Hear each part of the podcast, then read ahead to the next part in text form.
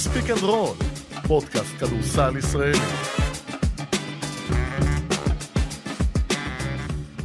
ספיק אנד רול, מהדורת יום רביעי, והמהדורה, נכון יום רביעי היום, ומהפרק מספר כלשהו, ארד אל תגיד לי, זה לא באמת מעניין אותי. ספיק אנד רול חוזרת ובגדול, אה, אחרי שלושה שבועות למעשה שלא היינו פה. אז נפתח קודם כל, א', מתנצלים בפני המאזינים הקבועים. בסדר, היורו בסקט לקח כל אחד מאיתנו, אה, פרופסור עודד אלפרין, שלום. היי ג'ובה. לקח את עודד ואותי, כל אחד לצד אחר של, ה... של המטבע, ו... וזה לא קרה, אז אנחנו מתנצלים, אין סיבה. ואני גם רוצה להגיד תודה. אני רוצה להגיד תודה למאזינים שלנו, מהסיבה הפשוטה שאני אפתח בסיפור שקרה לי. אוקיי, ואני יכול לספר אותו, ואף אחד לא יגיד שאני ממציא, כי יש לי עד. אוקיי. היינו ב... באחד מימי החופש שלנו, בין הרבע לחצי כמדומני, בברלין. בברלין, והגענו לאיזה שוק אוכל מקורה, ואני עומד בתור עם אחד החבר'ה שמחכה לאוכל, ופתאום אני, הוא, מישהו ניגע, אני לא רואה, אני עומד עם הגב, ופתאום אני שומע, אהלן ג'ובה, מה קורה? אני מסתובב, אומר לי, תשמע, ספיק אנד רול גדול. אז אני מצטער שאני לא יודע מה שמו, כי שכחתי לשאול. מאזין קבוע שלנו, שבא עם אח שלו, שגם קצת אוהב כדורסל, אבל אה, לא מאזין. שהם לא גרים בברלין. לא, לא, הם ישראלים בישראל? שבאו לראות את שני, אה, משחק אחד בכל יום של הרבע גמר, תוצאה? שני ילדים ואבא שלהם, תוצאה? ו... ושפעו מילים חמות על הפרק. אז, אז אני חושב שאני רוצה לפתוח בתודה. תודה למי שמאזין לנו, שמאזין לנו, שצופה בנו, שרואים, שעוקב, שמעיר, שמגיב. אני בטוח ששנינו לפחות, אני מדבר גם בשמך, אני מניח שתסכים הפעם, לא, אה, זה לא עניין של מה בכך עבורנו, שהדברים שאנחנו מדברים מקבלים את התגובות הבדרך כלל חמות, וזה כיף. אז תודה. נכון. סיפור אני- שהיה, ככה היה. אני אוסיף להתנצלות, כי זה קצת יותר עליי. אני לא הוספתי להתנצלות. אני אוסיף להתנצלות שלך, כי זה כן. קצת יותר עליי מאשר עליך, כי אתה לא היית פה, ואני באמת רציתי, אה, אבל אה, אני מודה ש... ש... שהלו"ז אה, לא אפשר לי, לא רק מה שקורה פה, גם בבית, אז זה- לא, זה לא תירוץ אגב, כי, כי קרה דבר בתוך הטורניר הזה, שגם אני חושב שציפו שכן נגיב אליו וכל מה שקרה עם נבחרת ישראל, אבל uh, מי שראה את האולפנים, אני מניח ששמע אותי פעם, פעמיים, שלוש, כן. עשר פעמים מדבר על אותו אז דבר. נסכם את זה בתודה שאתם מאזינים. כן. מצטערים מכל הלב שלא היו, אה, לא היה לנו פרק שלושה שבועות, ועכשיו אני מקווה שאנחנו חוזרים לשגרה. מה שלומך, אלפרין? בסדר, ג'ובה, איך היה בברלין? היה אדיר. וגם בכן. אז בוא, רגע, אז אוקיי. אז מי שצפה בשידורים יכול היה לשמוע שאנחנו אומרים, אה, הנה ג'ובה. כי אמרנו את זה כל שידור, שהיינו כן. רואים אותך, שאתה עומד שם ליד המוניטור. מה היה תפקידך בתוך הצוות הישראלי המעולה, שבעצם הרים גם את בית המוות וגם אחרי זה את כל נכון. שלבי ההכרעה? אז אני כבר במשך אה, כמה שנים ושתי אולימפיאדות אליפות עולם אחת, ועכשיו יורו בסקט, חלק מצוות ישראלי שמסקר ומפיק את הפיד הבינלאומי שמקבלים בכל העולם, במקרה הזה אליפות אירופה. והפעם, פעם ראשונה שעשינו גם את שלבי הגמר עד הסוף, והתפקיד שלי הוא נחלק לשניים. בעצם אני איש, אחד משני אנשי התוכן היחידים בצוות הזה, שנותן את הרובד של התוכן לתוך השידור, שבעצם אין בו שדר ופרשן. גם אה, זה מתחיל מההכנות לשידור, יש לנו, היה לנו תדריך כל יום שהעורך אייל פוטגורי המעביר ואני. אז אני הייתי מביא את הערך המוסף. זאת אומרת, עכשיו משחקים במשחק הזה שני שחקנים שהם שיחקו, אה, פתחנו בגרמניה ליטא, אז אה, ברזקיס ווגנר שיחקו בעונה האחרונה באורלנדו. אז לחפש אותם. ואז כשמתחיל השידור, מעבר לעוד כל מיני דברים טכניים שאני עושה שהם פחות מעניינים, אני מנסה לאתר ביציע את האנשים שרלוונטיים ומספיק חשובים בעולם הכדורסל להראות אותם. סתם נלך על הכי פשוט, משחק של לוקה, ומגיעים מרק קיובן, מייקל פינלי וג'ייסון קיד לשבת בזה. זה באמת המקרה הקל להסברה, זה... אני מניח שכל אחד גם היה מזהה אותם. השם הוא ספוטר? זה חלק, אה, לא, הת- התפקיד, ההגד... ה- תן לי את ה executive. אין, אין לזה, אין לזה לא executive. אין לזה executive. אה. אני יכול להקריא לך מה כתבתי לאבא של אשתי, שניסיתי אוקיי. להסביר לו מה אני עושה, אבל זה פתאום לראות את ברד סטיבנס ביציע, וינקיס, ו... וזה יכול להיות גם אנשים פחות מוכרים, כמו פטריק פמרלינג, לצורך העניין, או כל מיני מאמני עבר וכאלה, ו... ולייצר גם את ההקשר. אתה יודע מראש שהם באים? על חלק כן, כי על הרבה הייתה, לא. הייתה שמועה ביום של הגמר לברון שלברון ג'יימס, מגיע. כן, ואז ראיתי מיד, אה, לא מיד, ראיתי הכחשה שפיבה לא יודעים על זה. ידעו. הייתה אופציה, אני לא- האופציה לא, שיבוא? כן, אני לא יודע אם פיבה הארגון, אני חושב שחלק מאנשי התקשורת, אה, על פי מה שנקרא מקורותיי הגרמנים בשטח, כן. אז, אה, אז הייתה אופציה כזאת, זו אופציה שעלתה על השולחן והיו מוכנים אליה. באיזושהי נקודה, חוץ מאשר שעלתה האופציה, לא היה שום אישור או איזשהו עוד רמז אחר שזה הולך לקרות. זה לא סטייל קווין דורנט שבא וידענו שהוא הולך כן. לבוא למשחקי כן. היורוליג. אני לא, אני, בתחושה שלי ששמעתי על זה, הייתה שאם הגמר היה יוון-סלובניה, והיו שם יאניס ודונצ'יץ', הוא היה מגיע. אוקיי? ברגע שזה נהיה, אה, למעשה עד שלב חצי הגמר, כולם עפו, אז היה, היה נראה פחות הגיוני שלברון ג'יימס יטריח את עצמו במיוחד, עם כל הכבוד לראות את לווילי דניס ורודי שרודר. גובר. לא, את דניס שרודר חברו לעונה הקרובה בלייקרס. זה לא חתם באותה... כן, למרות שאני מניח שלברון אישר את- את ההחתמה, אז אני מניח הוא שהוא חת... ידע. הידיעה הרשמית הייתה המשחק. בסיום המשחק, כן. סיום חצי הגמר, כן. שהפסידו לספרד. אני מניח שלברון ידע. אני בטוח אפשר שזה- לחשוב שכן מתייעצים איתו בקבלת ההחלטות בלייקרס. כן. או ככה אנחנו מבינים לפחות. נכון. מקורותינו האמריקאים. אז זה החלק של התוכן, ועוד כל מיני דברים טכניים והפקתיים של לתאם בין השטח במגרש לאנשי הספורט פרזנטיישן, ל... אה, ל- בעצם לניידת שיוצאת בחוץ, בכל מיני דברים, במיוחד בימים האחרונים, שהיו טקסים ועניינים, ו... ולעשות את ההקשר. לפעמים זה למצוא משפחה של איזה שחקן שאתה מכיר, ולפעמים זה דמויות... כן, ש- היה את ההורים של לוקה, באחד אבא. המשחק. גם האימא? לא, האמא לא הייתה. אבל הייתה... מסתבר שיש סכסוך משפטי בין שזה- ללוקה. ראינו לא את. האימא באיזה... לא, לא היית באף משחק? לא, פשוט ליד האבא ישבה, האבא היה חלק מהצוות הסלובני, אוקיי. הוא היה הפרשן שלהם בפריצות של הפאנל שם, אוקיי. לזה. השדרית, כאילו שמעון אמסלם. ולא המגישה, כן, המגישה. כן. הייתה אה, אישה שאתה יודע, במבט ראשון, אם אתה רואה את זה שנייה, אתה חושב שזאת ה... אימא של לוקה. כן, אבל לא. סכסוך משפטי קשה. כן, כן. כן, כן, אני שמעתי על זה, שלקחה כסף. ו- והיא לא רוצה להחזיר את השימוש, ש- את השימוש בשם לוקה דונצ'יצ'בה, כל מיני כאלה. וואו. זה כמעט כמו הפוניטקאים. כמעט כמו הפוליטיקאים. הצלחת ליהנות מכדורסל? כן, אתה מצליח בתוך העבודה ליהנות? כן, ברור. שאתה אבל אינטואיט? אני, אני מאוד... זה לא כמו שאתה עורך שידור. ברור שלא. ברמת כדורסל בטח שלא. כאילו, אתה יכול לדבר איתי אחרי משחק ולנסות לשאול אותי איך הם ניצחו את המשחק, אני לא בטוח שאני אוכל להסביר לך. אוקיי. אני מאוד בתוך הזה, ואני אני מסתכל על דברים יותר מקרוב ברמה הפרסונלית. זה לפעמים, אם אתה קולט שיש איזה חילוף, או מאמן הולך לקחת פסק זמן, ואתה מכין את הניידת, אז- הם יודעים לאן לכוון ולשים. אז אתה פחות into... זאת אומרת, אם היית שואל אותי אחרי המשחק ברבע גמר או בחצי גמר על ה box and one שסקריולו שלף, לא בטוח שהייתי יכול להגיד לך אותו. כן. יש דברים שאתה רואה, כאילו אזוריתים, נגיד שומרים וזה, אתה, אבל לא ישר. כשאני עורך, אני עוד יותר... הרבה מהדברים המקצועיים שקשורים ל... כשמפרקים את הענף ודברים קטנים, קל לך לראות יותר משידור טלוויזיה. ולא במגרש. במגרש אתה רואה דברים אחרת. אתה גם יושב בגובה נכון. המגרש, ואז אתה לא יכול לראות את כן, הזווית אז ה... פה, בגלל שהייתי על הפרקט, הייתי במפלס בעצם בגובה אפס. אז כן. הרבה דברים אתה לא יכול לראות.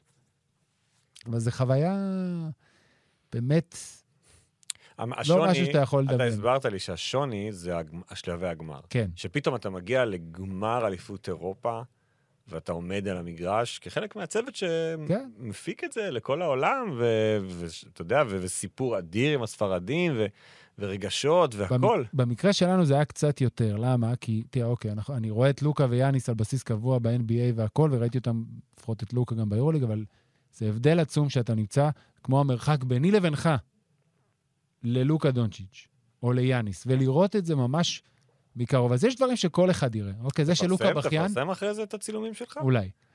אני חושב שבקידום לפרק, תדע לך שאם תצל... תשים את התמונה שלך עם לוקה בקידום לפרק, הרבה יאזינו. אפשר. עם לוקה זה היה סיפור, התמונה הזאת אפשר, אני אתן את הסיפור הקטן. קדימה. המצלמה שלי לא תפקדה. אוקיי, היה, שהיה את הטקס לדירק נוביצקי, עשה, ההתאחדות הגרמנית עשתה לו. כן, במשחק הראשון של גרמניה, הופרשה הגופייה שלו, מספר 14 עם השנים שהוא שיחק בנבחרת, היה טקס. לוקה, שסלובניה שיחקה משחק אחד לפני, נשאר לטקס. בדרכו, מאיפה שהוא ישב, ללכת חזרה למתחם חדרי הלבשה ולאוטובוס. קפצת. עליו כמו פוצקו? לא קפצתי, אה, תפסתי אוקיי, אותו. סליחה. הוא גם היה מאוד, אה, הוא- מהבחינה הזאת הוא מאוד אה, נחמד וזורם, לא עושה לך פרצופים, והמצלמה לא עבדה. ואבוי. הוא הלך, הוא עומד שנייה, תצלם ת- והולך. תפסתי אותו בעוד איזו הזדמנות. הוא באמת, הוא עומד שנייה, והמצלמה לקח לה, את הש... לא יודע למה, את השתי שניות. יצאה תמונה, אני אראה לך אותה אחר כך.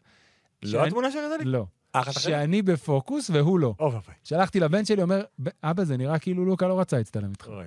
אבל סמסונג הוסיפו איזה שיפור לאחרונה, שמתוך תמונה שאתה מצלם זה ייצר לך כמו גיף. בעצם קטע וידאו של תנועה, חמש שניות, נכון, תנועה. יש לי את זה. יפה.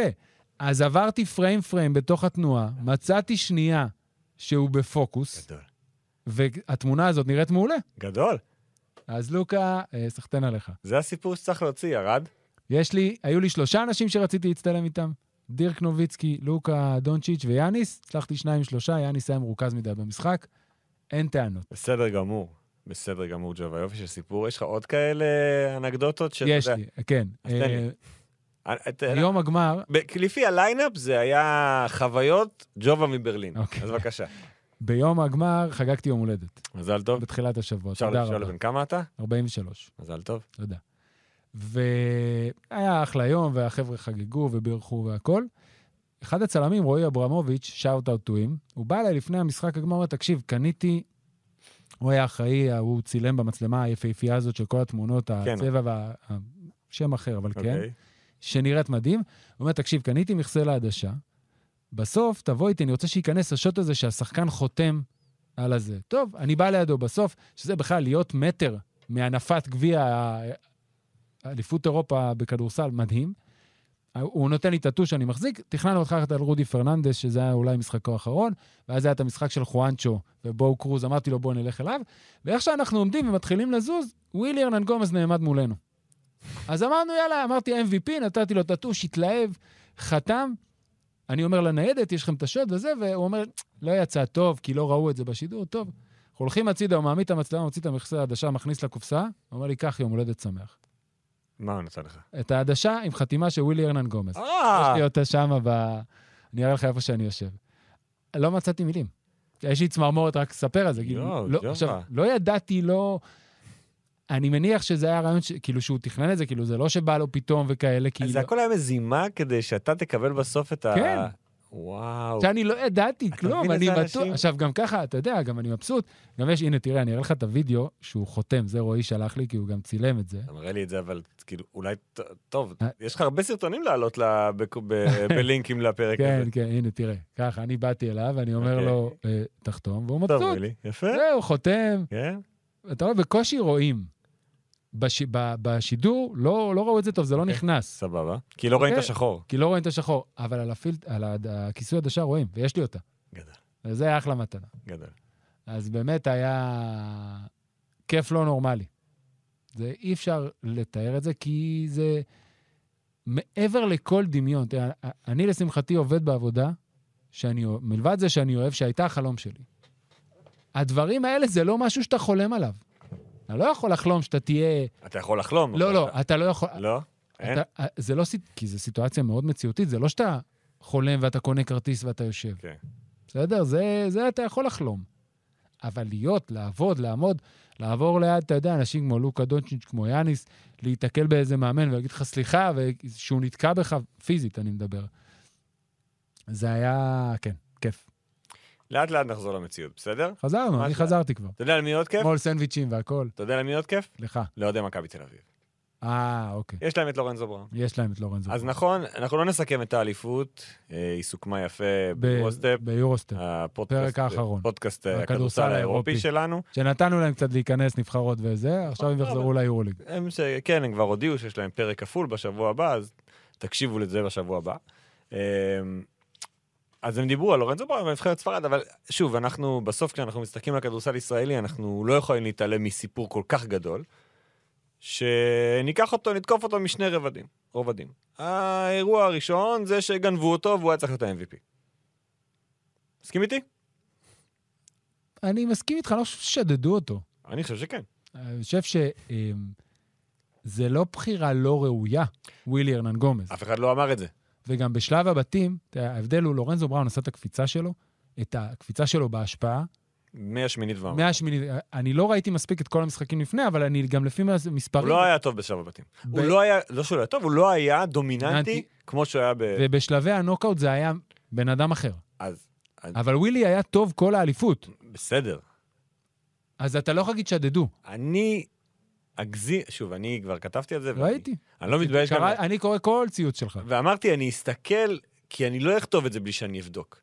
הלכתי MVP, MVP, וראיתי שכולם היו אירופאים. אגב, זה הגיוני, כי מדובר באליפות אירופה. נכון. אבל עם ה... מה שקורה עכשיו, עם העובדה שאין נבחרת כמעט בלי מתאזרח, יכול להיות שה-MVP של אליפות אירופה יהיה לורנזו בראון, ולא צריך להרים על זה גבה בגלל שהוא אמריקאי. נכון? אין עם זה שום בעיה אין מבחינתי. עם זה שום בעיה. זה... אתה יודע, כאילו ליאניס יש אה, שורשים ניגרים, אז זה אומר שהוא לא יכול... שוב, אתה מבין מה אני אומר פה? כן, אבל הוא נתפס אירו- אירופאי. כל עוד הם. אומרים שזה חוקי, כן, ולורנזו אתה- בראון נחשב שחקן של נבחרת אתה ספרד, צודק במאה אחוז. לא יכולה להיות איפה ואיפה. לא, אבל יכול להיות שהיום קהל הבוחרים, נקרא לזה, שאני חושב שזה אנשי התקשורת שהיו ב... בברלין מכל הזה, בינם אנשים שאנחנו עוקבים אחריהם בטוויטר ואנשים מאוד מרשימים, שיודעים וזה, שאולי עוד קשה, אני, אני לא חושב, אבל עוד פעם, אני לא חושב שהוא נשדד. ווילי ארנן גומז היה מצוין כל הטורניר. לא הייתה לו תשובה באמת, בהרבה מבחנים הוא היה השחקן הטוב במגרש, אוקיי? בגמר יצא שהוא לא היה כל כך דומיננטי. נתן נתן את הבכורה לאחיו. נתן את הבכורה לאחיו, אחיו בואו קרוז. כן. ו... אבל אני חושב שזו בחירה ראויה. בסדר, בסוף מדובר, אחד מהם היה זוכה כי ספרד לקחה. היה לי ממש קשה עם זה. לא, באמת היה לי קשה. אני- אני- אני הייתי כל כך בטוח שזה שלו, בכלל לא היה לי ספק. אני מסכים איתך. לא ראיתי את ה... שוב, אני יודע שווילי היה טוב. היו לו משחקים מצוינים. הוא הפתיע אפילו.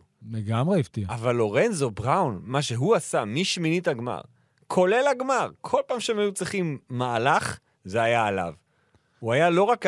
הוא, הוא היה ה-MIP, אוקיי? most important player של ספרד. וה-MVP. ואני חושב, שוב, זה לא רלוונטי, כן? זה אולי אפילו, אולי אפילו זה טוב למכבי תל אביב שהוא לא הגיע כ-MVP. שהוא יראה שזה הצ'יפ on his shoulder. כן, כאילו שעדיין יש לו... אגב, הוא הגיע עכשיו, בדיוק לפני... נחת אתמול. נחת, והוא אמר, אני עוד חתיכה בפאזל של מכבי תל אביב. יש בעיה שהוא... אתה יודע, זה לא בעיה, כן, אבל... יש בעיה לקבל את האמירה הזו אחרי מה שראינו ממנו באליפות אירופה. אני אבל הרבה ש... פעמים יש שחקנים והתפקיד שלהם בקבוצה הוא שונה, גם אם זה אותו שחקן. אין מה לעשות. גם, ה... נקדים אולי מה שנקרא את המאוחר, ונבחרת ישראל, הרבה שחקנים פתאום שצריכים לעשות את המעבר משחקנים משלימים בקבוצות שלהם לאורך, הק... לאורך שנים, לא, לאו דווקא בנבחרת הזאת, זה אולי בלט בנבחרת הזאת, אבל זה היה גם בעבר. ועכשיו אתה צריך, אתה אותו שחקן, עם אותו סט יכולות, ואתה צריך לעשות תפקיד אחר. לורנזו בראון והתפקיד שיועד לו, וניתן לו על ידי סקריולו בנבחרת ספרד, הוא שונה ממה שיהיה לו במכבי תל אביב. ושונה גם ממה שראינו לשיט- שונה ממה שראינו אותו בקזאן. בקזאן, לגמרי. ובלי קשר למאמנים אחרים ושיטות משחק וסגלים אחרים. במהות שלו, יש לכל שחקן, וגם ללורנזו בראון, דברים שהוא עושה מצוין. ואז בא מאמן ודורש ממנו דברים מסוימים בתפקיד מסוים. אתה יודע מה, אני אתן לך עוד דוגמה שמתאזרח. סקוטי ווילבקין. סיים את העונת 2018-2019, הפחות טובה הראשונה. אתה זוכר הרבה החטאות על הבאזר, שיאניס החליף את ספחיה באמצע, ואחד הדברים שאמרו עליו, הוא לא רכז, הוא לא רכז, הוא לא רכז. ואז הגיע גביע העולם בסין ב-2019, ואתה ראית רכז. ראית רכז, הוא היה בחמישייה הרכז של הנבחרת, בהתקפות מסוימות, אמר, סיפרתי את זה פה לא פעם אחת, המאזינים שלנו כבר מכירים, גם אתה שמעת אותי אומר את זה. הוא היה עובר את החצי, מסמן תרגיל, נותן למטה אליאסובה, וזז הצידה ומחכה. וזה היה אותו שחקן. גם שיין לארקין עשה את זה באליפות. נכון, לעומת גם שיין לארקין. דוגמה עוד יותר טובה.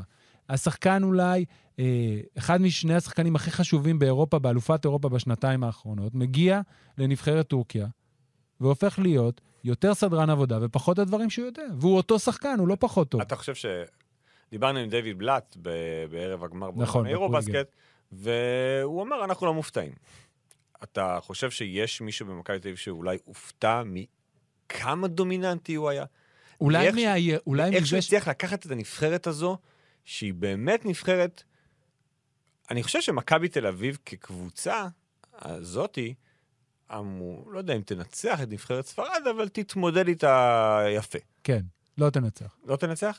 אוקיי. כי היא לא, עדיין לא דופקת ביחד כקבוצה? כן, זה קשה. אבל מבחינת כישרון, מכבי תל אביב יותר מוכשרת מנבחרת ספרד, נכון, אוקיי? כאילו, אפשר להגיד את זה.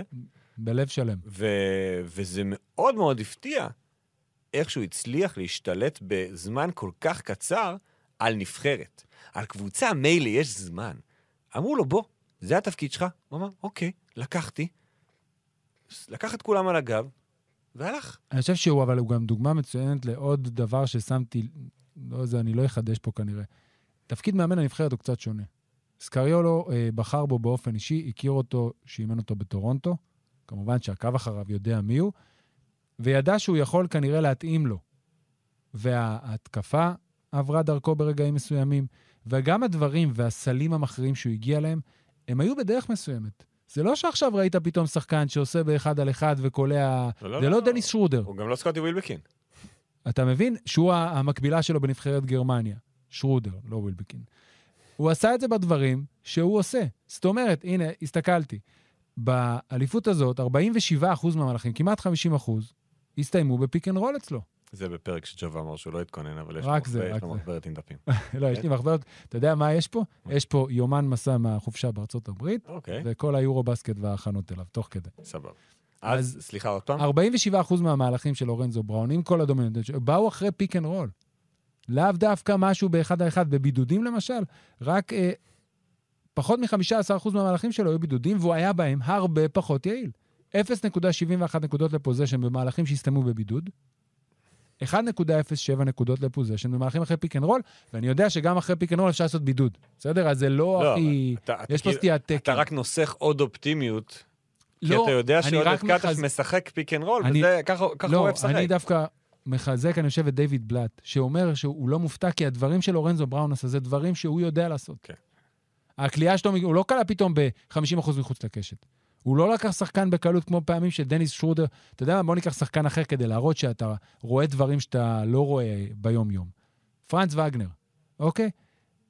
אם אתה תראה אותו במהלך עונה באורלנדו מג'יק, והדברים שהוא עושה והסט יכולות, שזה לא שחקן שגדל ביורולי, כן, הוא היה ארבע שנים במכללת מישיגן, ואז הוא נבחר על ידי אורלנדו, או שלוש שנים.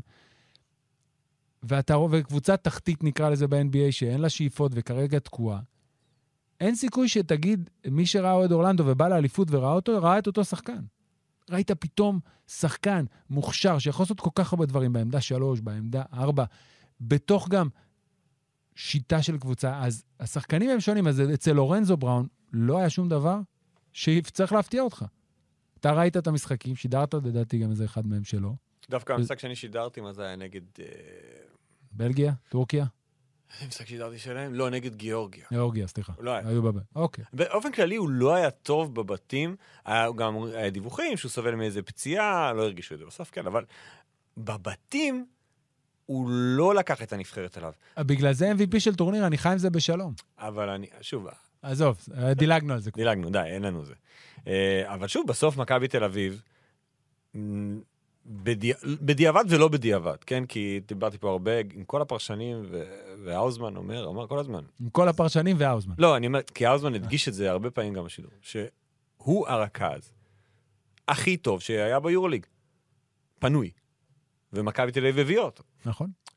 ואני לא בטוח שלפני האליפות, כל אנשי הכדורסל, לא אנשי הכדורסל אולי כן הבינו, אבל כל האנשים שאוהדי מכבי תל אביב כן. לא הבינו מי זה לורנזו בראון. אז קח את הנתון שנתקלתי בו, והוא כן צריך לעשות אופטימיים, אוקיי? אוקיי. לורנזו בראון היה מקום ראשון באליפות, בכמות הנקודות שהוא ייצר. הוא מסר 68 אסיסטים, ומתוכם הגיעו ל-169 נקודות. זה יותר- שלוש, שתי שתיים. נקודות ל... כאילו, יותר כן. משתי נקודות לאסיסט. והוא היה מקום ראשון בזה. ו- וזה בדיוק העניין. אני חושב, אתה יודע, קצת קראתי דברים, ועוד לא, אני עוד לא מוכן עם מכבי תל אביב החדשה לעונה. גם היא לא מוכנה עדיין. גם, בסדר, אבל גם אני לא. אבל אם אתה לוקח רק בהגדרות תפקיד שלהם, כמו שאנחנו מכירים אותם, ואתה לוקח את וייד בולדווין ואתה לוקח את לורנזו בראון, אתה מבין שלשניהם יש את הדברים שאם כל אחד יתרכז בהם, אז יש לך פה רכז ענק, ויש לך פה סקורר ענק. ואם הם ידעו, וקטש ידע, לחלק את התפקידים, ועכשיו אני, אתה יודע, אני עושה את זה ממש במקרו, כן? כל משחק לגופו, ו- וזה צריך חיבור עם עוד הרבה גורמים, אז זה באמת קו אחורי מרשים עם פוטנציאל עצום. עוד דבר שאני חושב שיכול, אתה יודע, אם אתה מסתכל על קווי דמיון שיש בין מכבי תל אביב החדשה לבין מה שראינו בנבחרת ספרד, זה שגם לספרדים, הסנטר שלהם הוא לא סנטר שמאיים מבחוץ. ווילי? ווילי. כלה גר- שלושה אחת. כן. גרובה זורק. עזוב את גרובה, גם גרובה לא זורק. כן, כן, הוא לא הוא קולט. אולי זורק, אבל... לא, אבל שניהם סנטרים, שחיים בפנים. אין ספק שווילי, אני לא משווה אותו, לא לפויטרס לא, ולא לא, לא, לניבו, אבל הוא- אזור המחיה שלהם הוא בצבע. וראית שזה לא תקע את המשחק של לורנזו בראון. זה לא הפריע לו, והוא שיחק איתו כמובן את ה pick and roll והכל, אבל זה חשוב בגלל הסט יכולות שאנחנו יודעים, גם מניבו וגם מפויטרס. גם כך עוד הקבלה. כן. גם פויט... אומרים על פויטרס וניבו שהם מאוד דומים. למרות שקטש, גם ברעיון שהוא היה אצל שי האוזמן, שמעתי את זה באחת הריצות שלי, אמר שהוא, מבחינת סט היכולות ב short roll אחרי pick and roll, וגם קצת בקליעה מבחוץ, פה היית צריך לשחק ליד ניבו. נכון. אוקיי. הוא יותר, הוא ארבע וחצי, כן, אוקיי. אולי. רבע לחמש. בסדר? גם ארנן גומז וגרובה הם אה, שחקנים עם הרבה דברים שונים וגם הרבה דברים דומים. אזור המחיה שלהם בצבע, פחות זורקים מבחוץ, יותר אה, מסיימים, אז אתה יכול. והנבחרת ספרד הייתה באמת מרשימה. גם שיחקה יפה. שיחקה יפה. איזה הפתעה. אני, אגב, אמרו לי, כל, כל, כל, הרבה אנשים, שאלה אותי פה מישהי בערוץ שאחראית על השידורים, לא אירה, אחת אחרת, שאלה אותי, אה, נתחיל בנון. כן, שאלה אותי, איך הייתי מדרג? שאלה אותי לפני הטורניר, כי היא רצתה לשבץ שידורים חוזרים. נכון. אמרתי לה, סלובניה, יוון, אה, סרביה, טורקיה, גרמניה. ואמרתי לי, רגע, רגע, רגע, מה עם ספרד? תקשיבי, ספרד זה, אין מה לעשות, בטורניר הזה הם, אה, הם דרג ב'. ואז היא באה אליי היום, חצופה, אומרת לי, לא אמרת מה שספרד הם? דרג ב'? אמרתי לה, תקשיבי, אני לא לוקח את הדברים שלי חזרה. גם היום, אני חושב שספרד היא נבחרת דרג ב' בטורניר הזה. בכישרון, לא כקבוצה. כמובן, אני אומר, כשאתה מסתכל על התחלת הטורניר, הם הוציאו מעל ומעבר ברור. לכל הציפיות המוקדמות, לא רק שלנו, גם, של, גם שלהם, הם לא ישקרו ויגידו, כן, באנו לקחת... כשהם רוצים להגיד שהם הולכים לקחת תואר, הספרדים לא מתביישים. הספרדים לא יכולים גם להנמיך ציפיות. הפחות, אני לא נכנס עכשיו, אתה יודע, אכזבה, כישרון וזה, אבל גם הם מצפים מעצמם להיות ברבע גמר ומעלה בכל טורניר. יצא להם גם, שוב, ברגע שהם עברו את שמינית הגמר וניצחו את הליטאים שם, הדרך שלהם די, אני לא אגיד נסללה, אבל הייתה להם דרך יחסית יותר פשוטה. כן. הם לא הצטלבו, שוב, ברגע שהם סיימו גם ראשונים, שזה לא דבר של מה בכך, כן? היו יכולים להפסיד לטורקים. נכון. זה, הפסידו לבלגים. אם הם לא היו מסיימים ראשונים את הבית הזה, מי יודע מה יכול היה קורה. נכון. אבל הם עשו את העבודה כבר בשלב הראשון, וזה השלב שידענו, אגב, שהם יעשו את העבודה. כי אמרנו, גם נבחרת ספרדית בינונית, ב... בשלב. הראשון, צריכה לסיים במקום הראשון. כן. אחרי זה, זה כבר לא בהכרח תלוי בה. במקרה סלובניה הייתה נופלת למקום הרביעי, מי יודע? שוב, הכל בנדמה לי באם, באם, באם ואם, אבל זה היה סיפור כל כך יפה, שלא מתאים גם לטורניר שראינו. גם כיף לראות אותם, באמת, הם, אה, אתה יודע, כשאתה מסתכל לפעמים רק ברמה סיפורית, אמרתי לעצמי שאני מקווה שספרד לא תזכה, כי די כבר, נמאס. נמאס, הם גם באו ב-2019 עם פחות ציפיות. באליפות העולם, באליפות כן, העולם, אין. וריקי רוביו התעלה, באמת התעלה, נתן קונצרט יחד עם מר גסול, והם לקחו, ואמרת, בואנה, סחטיין. בלי פאו גסול, בלי נברו, בלי מירוטיץ', בלי באקה, ועם השחקן הזה, ורוביו. אבל עוד היית אומר, אבל יש להם כוכב כן, אמיתי, כן. ריקי רוביו, זה לא שהם... אה, הכל כן, יש. הם היו שם. לא, הם לא קבוצה רעה. כן. ופה אמרת, די כבר. מספיק, אין, את זה הם לא לוקחים. בוא נגוון. אבל הטורניר הזה פשוט גם התפתח בצורה מסוימת, וזה היה נכון גם אם גרמניה הייתה זו. אני באיזשהו שלב נורא רציתי שגרמניה תזכה. א', האווירה במשחקים של גרמניה הייתה הכי כיפית. באמת, הכי כיפית ליהנות מקהל מעודד ומשולהב, אבל בצורה נורמלית, לא איזה טירוף. ונורא התבאסתי שהם הפסידו לספרד בחצי. כי גמר, בגרמניה, אני אוהב את הסיפורים. נגד צרפת. נגד צרפת, דירק נוביצקי ביציע, הגופייה שלו תלויה, משהו שהוא לא עשה אף פעם, ושהוא נמצא, ואתה יודע, זה היה נבנה כסיפור שכיף גם ללוות אותו מקרוב וגם לראות אותו. אבל הסיפור הספרדי נבנה ולא פחות כיף. לעומת זכיות שהן היו ברורות מאליהן, או כן. יותר נכון, לא הפתיעו, הסיפור הספרדי, פתאום אלברטו הם יצרו דיאס סיפור הגיע, חדש, נכון. סינדרלה, ואז בגמר חואנצ'ו, זה היה שם. כן, כן. והם ספרדים, ויש מה, יש מה לבנות סביבם. זה באמת היה... תראה, אה, פה- הנבחרת הזו, ה- הסיפור שאתה יכול לצאת למימד אקטואלי בישראל, זה, מרגיש לי שזה דיון שהוא עכשיו יותר על סדר היום, זה כל עניין המתאזרח. כי זה פעם אה, ראשונה בספרד, היו מתאזרחים, אבל לא כאלה שאין ללא להם. אפילו איזה קשר מסוים. בסדר? איבאקה לא גדל בספרד. הוא משחק בריאל מדריד. לא, זה אמירות, לא איבאקה. איבאקה גם משחק בריאל מדריד. כן, בנוער? לא, הייתה לו איזה עונה כזה לפני שהוא אוקיי. יצא להם. אבל יש את השורשים של המדינה שהוא נולד בה, היא הייתה מושבה ספרדית, וכאלה, אוקיי, סבבה, סביר. מירוטיץ' בכלל. אבל לורנזו בראון אפילו לא שיחק בספרד, זה לא שלקחו את, אה, לא יודע מה, איזה, את אה, נייג'ל וויליאם גוס, שלפחות היה בריאל מדריד, אתה אומר, אוקיי, ברנדון דייוויס. קחו פה מישהו שהוא אין לו שום, הוא גם לא משחק, הוא לא חתם גם בעונה הבאה בספרד. כי הוא, הדרכון הספרדי שלו יצא רק אחרי שהוא חתם במכבי תל אביב. כן, וטוב, כן. וטוב שכך. כי אז בגלל הוא היה בריאל מדריד. ברור. נכון. ו- ואז זה מביא אותך לכל העניין הזה פה עם הנבחרת, אם מתאז... כן מתאזרח, לא מתאזרח. אתה רוצה, אפשר להיכנס לזה, לא חייב להיכנס לזה, זה לא ה... בוא נגיד, מהדברים שאתה אומר שאתה רוצה בנבחרת ישראל לדבר עליהם קדימה, זה לא אחד, בעיניי זה לא כזה קריטי. זה נחמד אם יהיה, ואם לא יהיה. שמע, זה לא יפתור את הבעיה. זה לא יפתור את הבעיה. אנחנו עוברים לחלק... כאילו, לא, לא חייבים לעבור. לא, לא, אני, אני, אני אעשה פה את העצירה, כי זה הפרק השלישי למעשה של הפרק. החלק השלישי, זה החלק לא השלישי- הפרק השלישי. החלק השלישי בפרק הזה, אנחנו לא סיכמנו בינינו את הנבחרת, אבל החלטנו שזה באמת כבר, אוקיי, העסק מוצע. כולנו הבנו מה היה שם. אבל אנחנו רוצים להסתכל קדימה. אז סוגיית המתאזרח היא סוגיה שעוד תעלה, אני מניח, ביתר סט לקראת אליפות אירופה 2025. ואתה יודע מה? אני אגיד את זה, היא צריכה לעלות לפני כן. היא צריכה להיות עכשיו. היא צריכה להיות עכשיו, וצריך למצוא, אני חושב שכן צריך למצוא מתאזרח, אנחנו לא יכולים להיות פה טהרנים, אוקיי? כולם משחקים עם מתאזרח, על אחת כמה וכמה, שבחלונות הבאים יהיה לנו מאוד מאוד קשה. כן. תראה, אני, אני לא יודע אם טהרן זה... אבל אם ככה, אם קרואטיה, שהיא מדינה די לאומנית, אוקיי? וספרד, שהיא מאוד קנאית, עם כל הפלגים שם והזה, לעניין, ה- כל אחד והחלק שלו, לקחו מת- מתאזרח, אין, אין בעיה. עדיף, דרך אגב, וזה האוזמן כל הזמן אומר לי ואני מסכים איתו, עדיף שיגידו שמאזרחים מישהו לטובת הספורט, כן. כמו שאזרחו עכשיו אה, בכדורגל או אה, זה, אגב, לא... ולא ימציאו איזה, אה, אה, שלא נדבר על כל הסיפורים מהעבר. שסבתא שלו הייתה... בזה. סבתא ואיזה נישואין, או איזה זיקה וכל מיני... עזוב, בא. אבל בישראל, ויש בעיה, אני, אני מכבד מאוד את הבא. אנחנו מכבד. לא נוכל להביא שחקן שלא שיחק פה ולאזרח אותו. אין בעיה, אבל גם אבל אם הקשר היחיד שצריך זה שהוא שיחק פה, אין בעיה. אוקיי, זה לא המצאה עכשיו. את הדיון הזה עשיתי עם האוזמן כבר. כן. עברנו ככה, לא, עם האוזמן? כן. עברנו על שמות של שחקנים, ויצאנו המון שמות, כולם מבוגרים. כן. אתה מחפש איזה שחקן צעיר שאתה יכול לרוץ איתו בכדורסל הישראלי, אתה לא חייב צעיר, מה זה צעיר אצלך? לא 32. לא, בסדר, אבל 27. אין בעיה, תביא לי אותו.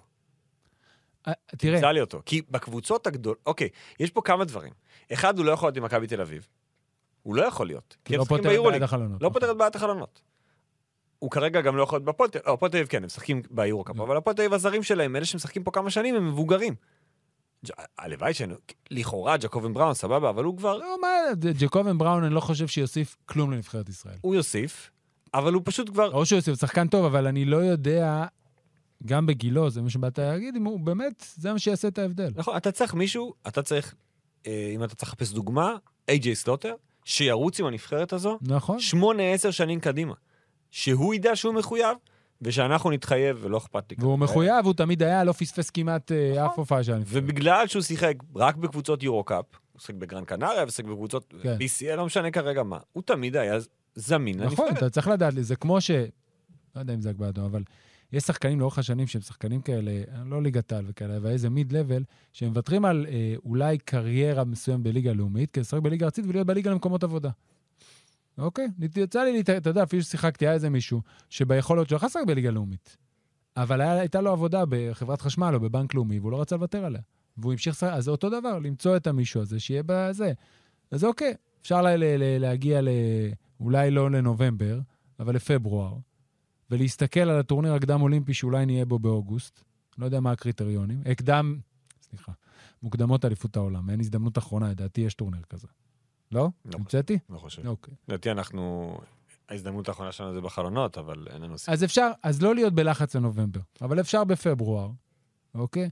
גם אפשר להסתכל ול, ולחפש את הבן אדם המתאים. לא מפריע לי אם יהיה, אגב, אבל אני חושב, גם לא מפריע לי אם לא יהיה. באמת, אני לא חושב זה לא שורש הבעיה. לגמרי. מה זה לא שורש? זה לא בטופ חמש של הבעיות. דיברנו אתמול, אה, עשינו שיחה מקדימה, אנחנו לא עושים את זה בדרך כלל, אבל בגלל שלא היית פה הרבה זמן, אז לא, בגלל שאתה היית בדרכים. הייתי בדרכים, ואתה החלטת, כי רצית לנסות להבין לאן, לאן הפרק הזה חותר. כי לחצת עליי שיהיה פרק. נכון, אתה צודק. כי שלושה שבועות לא היה, ג'ובה. בסדר. אה, אז דיברנו על הקבלה בין הנבחרת הספרדית לנבחרת הישראלית, נתלינו באילנות הכי גבוהים. כן. כי אנחנו, לפני הטורניר אמרנו, חיימה פרננדס, ובריזואלה, ופרדיה, ופארה, ודיאס. הם אה, שחקנים שלא מתאימים להיות בנבחרת ספרד לפי מה שאנחנו... הם שחקני חלונות. כן, הם שחקני חלונות. כמו שב-2019 קינו קולום הוא השחקן היחיד שהיה בכל החלונות והמשיך לאליפות. נכון. ועכשיו, כל, כמעט כל, חצי מהנבחרת, נכון. שחקני חלונות. נכון. אבל יש שחקני חלונות, ויש שחקני חלונות. זה, שם אתה יכול לתמצת את ההבדל. גם בגרמניה, זנגפלדר והולץ ו... לא היה יותר, שניים. ו... אה, רגע, אובסט. אה, לא, אובסט לא שיחק, בוטרמן. וובו שיחק. אה, כן, וובו. אוקיי, הם, הם היו השחקן שים את השמיני. וובו בצד, כן, סבבה? אוקיי. הם היו השחקנים התשיעי והזה, אבל הם היו שם. העניין עם סנקפלדר, לדוגמה, כשחקן ה-11 של נבחרת גרמניה, שהוא כן. הוא היה הכוכב שלהם בחלונות. והוא גם השחקן המוביל של במברג. כן. המוביל. נכון, הוא השחקן הכי הכי טוב- טוב הכי שלו. חשוב שיש לבמברג. נכון. יוסטוס הולץ עובר השנה ל- לליגה הספרדית. כן. אנחנו, שחקני ה-BCL שלנו, אוקיי, יורו-קאפ, לא משנה כרגע מה, למעט ים הדר, נשים אותו בצד, כי ים הדר כן שיחק הרבה השנה ביורו-קאפ, כן. אבל השחקנים גם תומר גינת. כן, השחקנים שמשחקים בקבוצות הישראליות, וזה לא, לא צריך להפתיע אף אחד, כי אנחנו רואים את זה.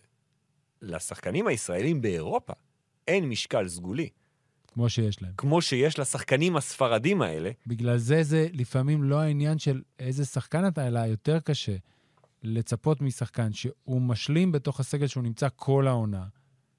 לבוא, גם אם יש לו את היכולות, ולהיות השחקן המוביל. זה לא פשוט, זה לשנות. עזוב את האופי שלך ואולי דברים שאתה כבר לא רגיל לעשות, את, ה, את, את הדברים שאתה עושה כל יום, את הרפטישן ואת החזרות, באיפה אתה זז במגרש, בתפיסה, ביחס, אתה יודע שאם אתה בחולון רפי מנקו, אז אתה בקשר עין עם רגלנד ואיפה הוא יזוז, ובזה, ולהגיד, אוקיי, אני צריך גם, לא שאני בא בטענות לרפי מנקו, אבל עכשיו אני צריך לעשות עוד דברים. אני לא בא בטענות לאף לא, אחד. ברור, אני... אני- אני אומר את אותם. דברים, אגב, לגבי דני אבדיה. נכון? גם הוא משנה את התפקיד שלו מ role player, role player ממש אבל, כן, למישהו שיוצר. וכשדיברנו תמיד על דני אבדיה, ואמרנו, אוקיי, איפה דני צריך להשתפר? אמרנו, באחד על אחד. מה לעשות, האחד על אחד שלו הוא טוב, אבל הוא לא ברמה שאתה רואה, דיברת על דני שרודר, דיבר, תראה את פרנס וגנר. כשהוא לוקח שחקן באחד על אחד כן. לטבעת, אוקיי, שני כדורים, step back אחורה לך. תעצור אותו. אי אפשר, לדני אין את זה עדיין. נכון? ו- וכחלק מגרף השיפור שלו, שהוא צריך להפוך להיות שחקן יותר טוב ב-NBA, הוא צריך לפתח את זה, זה עניין שלו. אני, אגב, הוא עובד והכל הכל בסדר. זה אמור לקרות. תראה, אני יכול, אם אני מסתכל עכשיו במבט רחב, אמרתי לך את זה כמו שדיברנו, ואני עובד על זה עם עצמי. אני התפכחתי בה- בהקשר של נבחרת ישראל. היום אני יכול לבוא ולהגיד שאני חושב שהציפייה שלנו היא מוגזמת כנראה. לא כנראה, היא מוגזמת. אתה זוכר בפרק שאירחנו פה את יובל זוסמן, אה, בחלון של יוני, יולי, סליחה, סוף יוני, תחילת יולי, הוא סיים את המשחק בדרייב-אין אה, של השלב הראשון, ויום למחרת אירחנו אותו פה, ושאלתי אותו, האם הציפייה שלנו מהנבחרת, אז זה כבר התחיל, האם הציפייה שלנו מהנבחרת אולי מוגזמת? אנחנו נהנים, תמיד אנחנו כל הזמן צוחקים גם בינינו וגם לפעמים בטוויטר, לעובדה שתמיד אנחנו מדברים על הנבחרת וכאלה וזה. אולי הציפייה היא מוגזמת, וצריך להתפכח, כי אם אתה עכשיו הולך אחורה, מה שלא היית יכול להגיד פעם, ואתה מסתכל מ-2009 עד היום, 13 שנה זה 9, 11, 13, 15, 17 ועכשיו, 6 אליפויות. עלינו פעם אחת, לשלב השני ב-2015. ובכל שאר האליפויות לא עלינו. שיחה שלפחות לא יכולנו לעשות אותה ב-2009, כי ב-2007 עלינו, וב-2005 עלינו, וב-2003 היינו בגמר, וב-2001 עלינו. לדעתי גם ב-99, ואל תתפוס אותי במילה. אז עם כל זה שאנחנו נהנים, ואנחנו בתקופה, ועם העתודה, והרבה יותר שחקנים, וגם יוצאים לחו"ל, יש לנו שישה שחקנים שמשחקים השנה מחוץ לגבולות ישראל, שזה יפה, זה לא היה הרבה זמן. יובל, תמיר, ים, צ'אצ'ה, דני, מי השישי? מה חסר לך? תומר חזר. ונועם, לא, לא נועם יעקב, אז חמישה אולי. שרשמתי לי פה שישה. שישה ליגיון, דני, דני, יובל, תמיר, אה, חמישה, סליחה, חמישה, אוקיי, אוקיי. חמישה. שזה גם יפה. יפה מאוד. מה התחלתי להגיד? שיש לנו חמישה ליגיונרים שזה כן, יפה. לא, אבל לפני. אז היינו כל, אז יש אושר והכל, אבל אנחנו צריכים להתפכח. כי הרבה מהדברים שהשחקנים האלה עושים בקבוצות, הם לא יכולים להביא אותם לנבחרת. וזה לא מצליח לדאוג. עכשיו, אתה כבר, מדובר פה על 13 שנה שלא עברנו סיבוב, שזה דורות אחרים. האליפות הזאת יותר מזכירה לי בגדול, לא רוצה, לצערי, את 2013. כי ב-2017, אם אתה לוקח את אותו בית בדיוק ושם אותו מחוץ לישראל, הציפיות יורדות. פה אירחנו והיינו בטירוף. אז היו ציפיות אה, ממש אה, גבוהות. ופה ב-2000 באנו לבית שהוא היה סביר, בטח ובטח לאור הפציעה של סטורנסקי. היינו לדעתי צריכים לעלות ממנו. רבע גמר, כנראה שזה זה כבר בסוף עניין של הגרלה. בסדר? גם ב-2001, כמעט עלינו לרבע גמר, שחקנו מול uh, ספרד בשמינית הגמר. אם שחר גורדון לא מפספס לאפ שנותן לו מהר את הפיר, אנחנו מעיפים את ספרד. ועולים לרבע גמר. ועכשיו באים ואומרים לנו, אבל תראו את הפולנים. הם הגיעו לחצי הגמר, הם לא יותר מוכשרים מאיתנו, אנחנו ניצחנו אותם, ואני אומר, אחלה, כן. סבבה. ואני חוזר לדיון שניהלנו אותו במהלך הטורניר פה, וזה נושא ההיררכיה בנבחרת. אוקיי, נכון. אצלנו זה לא קיים. לא קיים. היחידים שזה לא היה קיים אצלם. יודעים בנבחרת פולין, יש שני שחקנים, סלוטר, פוניטקה. סוקולובסקי, שהיה מצוין. בלצ'רובסקי. כל השאר הם נוס... אני לא אגיד נושאי כלים כי זה מעליב, אבל הם יודעים בדיוק את הם יודעים מה המיקום שלהם. עכשיו, זה... אל, ת, אל תלך אפילו על פעם, תן לך את הונגריה. נבחרת שלא עברה את שלב הבתים, בסדר? שיחקה בסדר גמור, ההונגרים. שיחקה בסדר גמור והייתה צמודה. גם שם יש אדה מנגה, שווג'י וודה, והיה מייקל הופקינס, שעולה מהספסל. עד הפציעה של אנגה, ואז הוא עלה לחמישייה.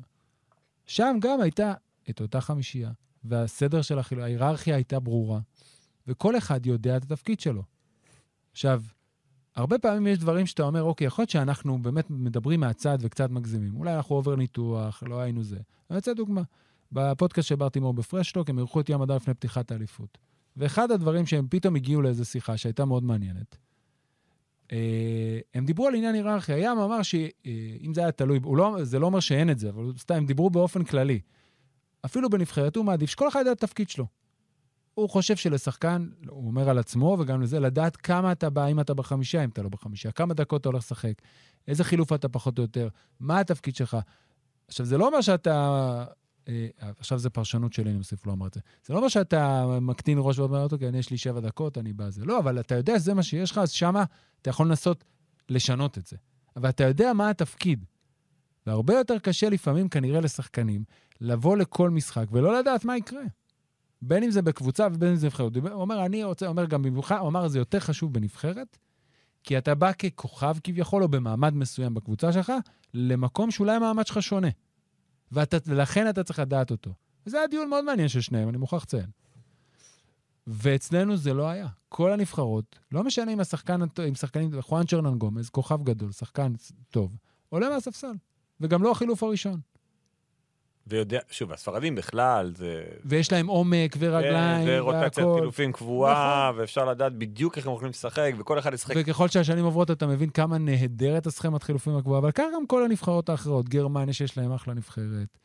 כמובן, אפילו סלובניה, אוקיי, אתה יכול להגיד הם שונים, בסדר? יש להם כוכב עצום. אבל עדיין, אה, בניגוד נגיד לסרביה, כל אחד בנבחרת הזאת יודע את תפקידו. איך, באיך הנבחרת. יש את, אוקיי, הכל סביב לוקה. שלוקה, הוא לא יורד לנוח. שלוקה עייף, הוא זז הצידה ודרגיץ' מנהל את ההתקפות. אוקיי, מוריץ' תמיד בפינה, אה, לא מוריץ', אה, בלזיץ' תמיד בפינה. מוריץ' שעולה מהספסל, הוא יכול למצוא את עצמו פתאום בארבע, פתאום בחמש. צ'אנצ'ה הוא זה, כל אחד יודע. עכשיו, אולי זה יותר קל שיש לך באמת מגה-סטאר כזה. אבל עדיין, כשאתה מסתכל על הקבוצה, אתה יודע, החמישייה יודעת שהיא החמישייה. ומה, ו, והמחליפים יודעים פחות או יותר למה לצפות ובאיזה הרכבים. וזה עושה סדר לשחקנים. אז אולי, למה, אולי ספציפית בטורניר הזה, כן קיבלנו שכר לימוד על הנבחרת החדשה שנבנית פה. אוקיי. כי היה באמת טרנזישן מאוד גדול בין 2017 ל-2022 מבחינת השחקנים. כן. מקל ופניני וזלמנסון היחידים שנותרו, הגיעו לפה כוחות חדשים שלא בהכרח מדברים באותה שפה. מה זאת אומרת לא מדברים באותה שפה? דני, ו... חדד לי, בבקשה. דני וים. מגיעים מ- ממקומות אחרים, גם באיך שהם משחקים כדורסל, וגם מהמקום שבו הם לומדים את הכדורסל שלהם. לעומת תמיר ויובל, שדיברת על היררכיה, הם משחקים בקבוצה שכל הדבר הזה זה היררכיה. כמה פעמים שמענו וכאן דיברנו על השבע דקות האלה, שאתה נותן בהם את השבע. דקות. חשבתי הרבה על מה שיובל אמר לנו באליפות. ובאליפות הזו, ממש ראית עכשיו, אני לא מוריד את האחריות מיובל זוסמן פה, כן? לא, לא. הוא צריך... גם אתה לא שם את כל האחריות על גודס. הוא היה צריך להופיע יותר טוב ממה שהוא היה. אבל כן, אתה יודע שברגע שאתה מתכונן בצורה, שאתה מכיר את הכדורסל בצורה מסוימת, ואתה מגיע לנבחרת, וזה שונה ב-180 מעלות ממה שאתה יודע, שצריך לעשות איזשהו צ... תיאום ציפיות כן. לגבי מה אתה רוצה. לא... כ... כשיטה. האם הייתה שיטה? האם יש קונספט? אגב, כל הדברים האלה כבר דשנו ודנו כן, בהם מיליון אתה פעם. מסתכל קדימה. כן, אני אומר, אנחנו עכשיו הולכים קדימה. אז הסתכלתי היום על המוקדמות יורו-בסקט 2025, רציתי להבין מה, מה הסיפור. מתי אנחנו מתחילים? רק עכשיו, יש לנו עוד שני חלונות זה במוקדמות. מתחיל בנובמבר 23. כן. ארבעה חלונות, כולם, אם זה לא ישתנה עד אז, זה עוד מאוד רחוק. ארבעה חלונות על הנייר כרגע, כולם באמצע העונה. אין חלונות קיץ. נובמבר, פברואר, נובמבר, פברואר? ארבעה חלונות. לדעתי היה ככה גם במוקדמות לאליפות הזאת. וזה אז אומר- עוד היה בועות שם. וזה אומר שאם אנחנו נמשיך בקו ההתקדמות הזו של השחקנים הישראלים כמו שעכשיו, אז קודם כל ארבעה, ארבעה שחקנים ישראלים מובילים שמשחקים באירופה או ב-NBA לא יהיו בחלונות האלה, על הנייר. כל שחקני מכבי תל אביב, זה לא תלוי בהם, תלוי בהחלטה של מכבי תל אביב, ומה מקומם של אותם שחקנים ברוטציית כן. מכבי תל אביב באותה תקופה. כשאתה מדבר בכלל על עונה קדימה, אתה לא יודע מי יהיה. ומי- ואז זה משאיר אותנו אחורה שוב עם בעיית שחקני החלונות. כי אנחנו צריכים שמי שיגיע להיות בחלונות, יהיו שחקנים מובילים בכדורסל הישראלי גם מחוץ לישראל. שיוכלו זו להתמודד... דרישה מאוד גבוהה, אני לא יודע אם אנחנו יכולים לעמוד במה שאתה מבקש פה. אבל זו, אם אנחנו רוצים להתקדם לאנשהו, אנחנו צריכים ששחקני כדורסל ישראלים יתמודדו עם משהו אחר. הרי הבעיה שחזרה ושבה במהלך הטורניר, דיברנו על ההגנה האישית של שחקני נבחרת ישראל. ואז אומר ארז אדלשטיין, ואומר את זה, הוא לא אמר את זה בטורניר הזה פעם ראשונה, הוא אמר את זה, אומר את זה כל השנים שלו כפרשן. כן. בליגה שלנו, ההגנה האישית נכון. היא פחות משמעותית, כי יש המון להיות- טקטיקה. אתה רוצה להיות חיובי? אמר לנו את זה פה רפי מנקו. ואתה רואה את זה עליו. אתה רואה שהשנה, שהוא היה בצרפת, שהוא סיפר, אם אתה זוכר, או אתה או אני, בפרק שם. בפרק שהוא היה שם, ואמרנו, אוקיי, תפרוט לנו את זה. מה ההבדל? אז הוא אמר, בארץ, כבר ידעתי, יש את החילופים, אני יודע איפה אני מחכה, אני לא צריך לעשות את זה. פה אני, אין, זה לא עובד ככה, אין חילופים, ואני צריך למצוא את הדרך, לעבור את החסימה מסביב ולהגיע בזמן, ולדעת אם יוצאים. ואתה יודע, אתה ראית את זה אצל רפי, לדוגמה, כל העונה בחולון, וגם בדקות שהוא שיחק, רוב הדקות שלו, בנבחרת. אתה רואה את ההבדל, את הבאמת, קרא לזה, אני לא רוצה יסודות, כי כולה הוא היה שנה באירופה, אבל אתה רואה דברים שהוא למד, והוא מיישם. וזה באמת ברמת ההגנה, שזה הבעיה היותר גדולה שלנו, לאורך השנים. אתה רואה את ההבדל. אז לכן, לפחות בהגנה, אתה צודק, הם צריכים לצאת כמה שיותר לאירופה. כי כנראה לא, שלא הם- ישמרו פה אחרת. הם לא חייבים לצאת לאירופה, אבל הם כן צריכים, וזה כבר, שוב, זה, זה דרישות וזה חלומות, יש כן? לך היום הרבה דרישות, פרופסור. זה אומר שכשמשחקת הפועל חולון בליגת האלופות של פיבה, או בני הרצליה, או הפועל ירושלים, השחקנים הישראלים לא יקשטו את הסגל. הם יהיו שחקנים שמשחקים ומתמודדים עם אותם שחקנים שהם יתמודדו איתם אחרי זה גם בחלונות וגם באליפות אירופה, אם וכאשר נגיע אליה. כן. שלוש נבחרות מתוך ארבע עולות, זה אמור להיות... זה אמור, לה, אנחנו אמורים לעבור את זה. אנחנו, אני... אבל אנחנו, אבל הנבחרות, וראינו אותן, הן מסתבכות בחלונות האלה. ואנחנו, אם אנחנו נגיע עם הסגל כמו שהוא כרגע, שאין לנו בעצם, אתה יודע, אין לנו אפילו את ים הדר, שהיה לנו בחלונות הקודמים. נכון, כי פרטיזן... אין עברה לנו, אני. לא יודע, גל מקל כבר, אתה יודע, הוא כבר, אני לא יודע כמה עוד יש לו לשחק בנבחרת ישראל. אנחנו לא יודעים. לא, אני מניח שהוא סיים עם נבחרת ישראל. אין פניני, נכון, אין מנקו. נכון. אין, הם לא נמצאים. זה יהיה מושתת על שחקני הפועל תל אביב. אולי צורקין? אני לא יודע. אנחנו לא יודעים. אבל זה, אני שוב אומר, בסוף אתה אומר, אוקיי, אז השחקנים האלה, גם אם הם טובים בליגת העל, הם לא מתמודדים ברמה שהם אמורים להתמודד איתה עם השחקנים מחוץ תראה, לישראל. אתה...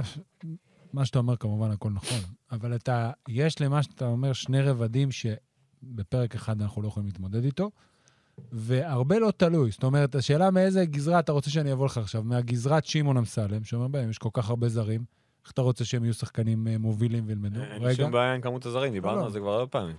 חמישה זרים מבחינתי זה בסדר. אה, חמישה מה? זה בסדר, אבל יש יותר. חמישה זרים בסגל יש רק חמישה. אבל עודד, וזה אמרתי דיברת על האימונים. יפה.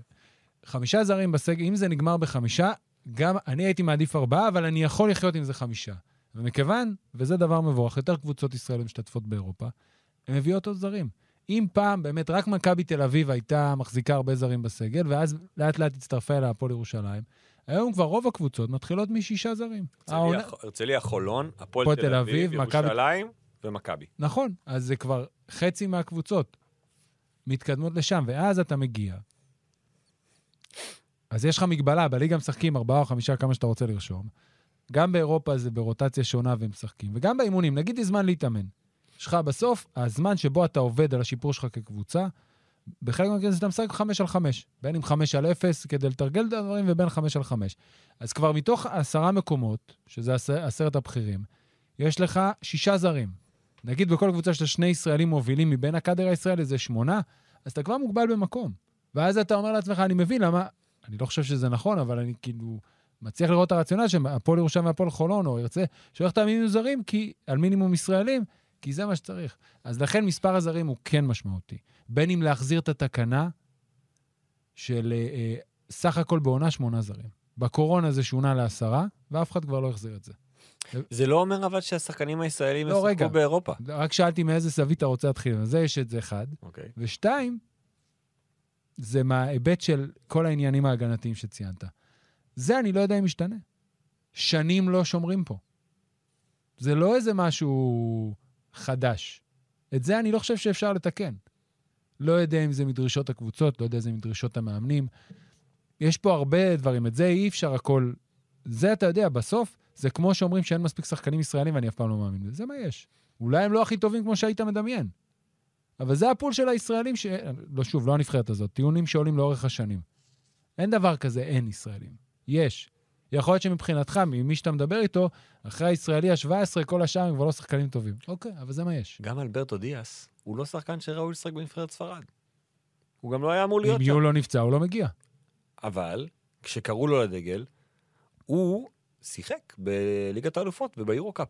נכון, מלאגה. הוא היה שחקן, הוא שיחק. ביורוליג. הוא שיחק ביורוליג. גם כשהוא לא היה טוב, עדיין נתנו לו את ה-8, 10, 12 דקות, כי היה חשוב למלאגה לפתח אותו.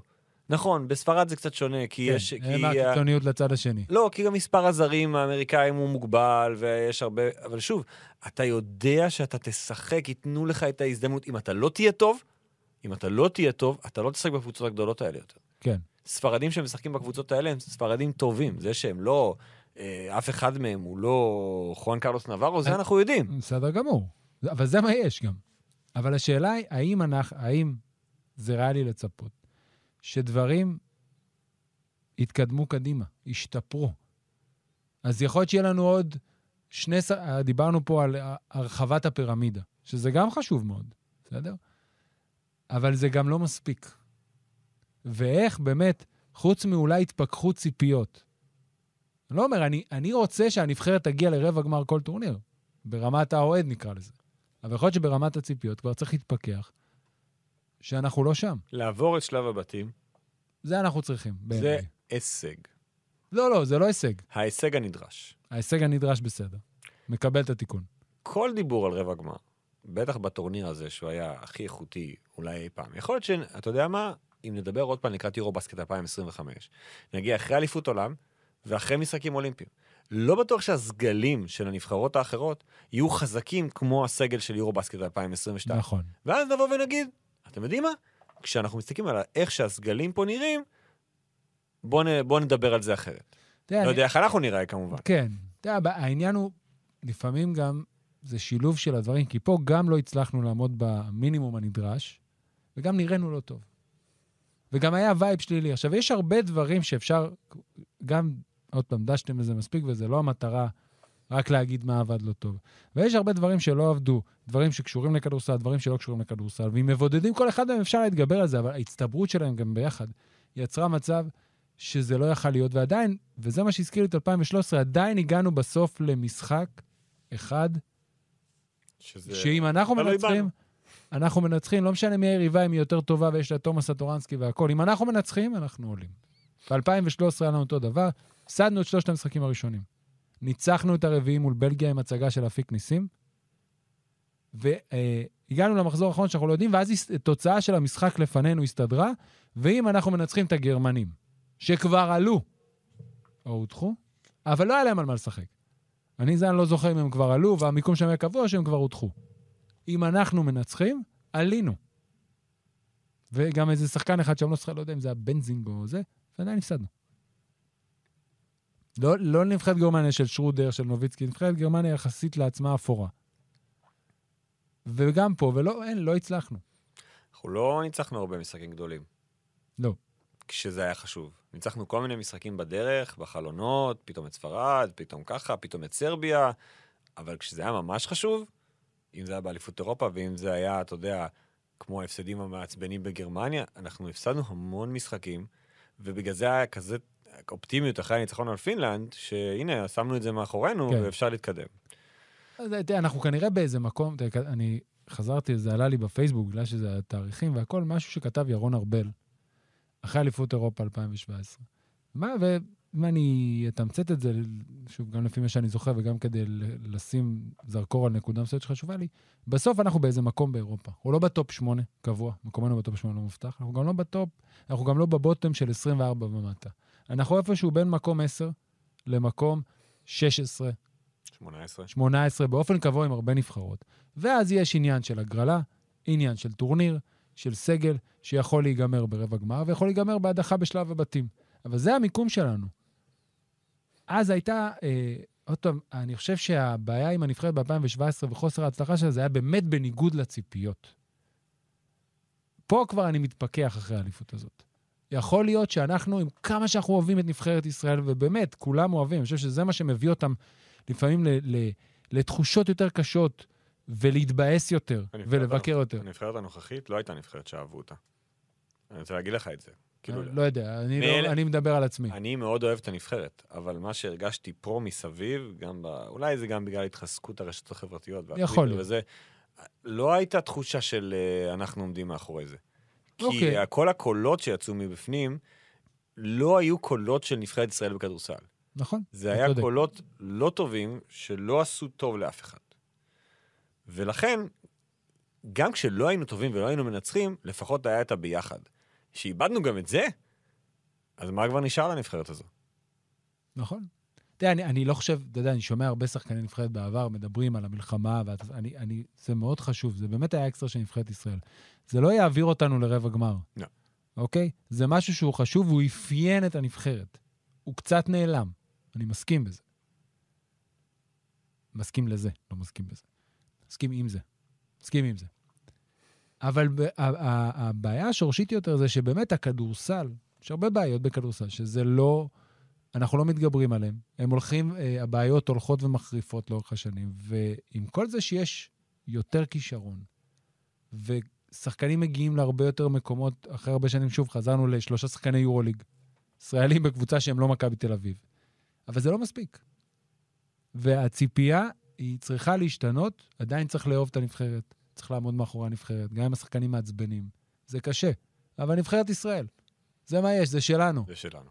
קבוצה אתה יכול לבחור אולי, אומרים אין, לקבוצה לא מחליפים, אבל בסוף זה בחירה. נאהב אותה ונשנא אותה ונתעצבן ממנה, אנחנו לא נשנא. ונכעס אנחנו- עליה. לא, לא, נכעס, נכעס בסדר. נכעס ונתעצבן לא. ונתאכזב, אבל היא שלנו ואנחנו נישאר איתה עד הסוף. נכון. ו- ובקטנה, בהקשר באמת של הליגה וזה וזרים, הייתי מאוד רוצה שיחזרו להגבלת שמונה זרים בשנה. זה נשמע שזה כלום, שמונה לעומת עשרה, אבל ברגע שמגדילים את הטווח שלך ואתה יכול להביא עד עשרה זרים, אז אתה כבר מתחיל מיותר. ואם אתה יודע שיש לך מקסימום שמונה, אתה לא תתחיל בשישה, לא תשאר עם שני חילופים. אתה כבר עכשיו רואה שחקנים נפצעים, באילת נפצע הרכז סקוט מצ'אדו, כבר מתחילים לחפש לו מחליף, בהפועל תל אביב ג'יימס יאנג. אוקיי, אז אם אתה כבר מתחיל מראש עם כמות זרים, שאתה רושם, עזוב אם בטופס רשמת ארבעה, רשמת אותם באיגוד ובמינהלת, ירדו לך מהמכסה, אתה יכול להחליף. אם יש לך עשרה, אז אתה יכול להחליף את כל הסגל כמעט. וזה דבר שבעיניי, כתב לי גלעד שמחוני, אני מאחל לך שבשנה הזאת תעצבן מישהו. אולי זה יעצבן מישהו, אבל אני באמת חושב שזה יחזור, אה, זה צריך לחזור לשמונה זרים. זה, זה דבר קטן, אבל אין סיבה שהוא לא יקרה. בשבועות הקרובים, ג'ובה, אנחנו נתחיל לגעת יותר בליגת העל. כן, שהיא עכשיו אה, עם גביע ווינר, מתחיל, אנחנו מתחיל. קצת, אנחנו קצת צריכים להתאפס גם אנחנו על הסגלים ולראות את הקבוצות, ואז נוכל להתייחס לזה בצורה יותר אה, רצינית ומשמעותית, לקראת ליגת האלופות של פיבה, שתתחיל ביום שני הגדול, פתאום שלושה משחקים ביום אחד. בשלושה בש- בחודש אוקטובר. שישה. שלושה. שלושה? ליגת האלופות מתחילה ארבעה, אה, חמישה, זה יום כיפור, אוקיי, אנחנו יום... אוקיי? כל הקבוצות הישראליות, הרצליה, הפועל חולון וירושלים, שחקו ביום שני, השלושה באוקטובר, באותו יום. שני משחקים בחוץ, ירושלים לדעתי מארחת פה בבית. זאת אומרת שאנחנו נשתדל לעשות פרק שבוע הבא עם החגים, זה גם יהיה... לא, די, אנחנו לא נשתדל, אנחנו נעשה. אוקיי. תהיה פה או לא תהיה פה, הוא יקרה. אוקיי. אז תודה, ג'ובה, היה כיף. היה כיף, כיף לחזור, אין כן. ספק. אין כמו speak and roll, התגעגענו. מזמינים אתכם אה, להאזין לעוד פודקאסטים אה, של ערוץ הספורט. הזכרנו כבר את יורוסטפ, הנושא המתמיד עם נדב יעקבי, עולים לרגל, אה, שזה פודקאסט הכדורגל הישראלי.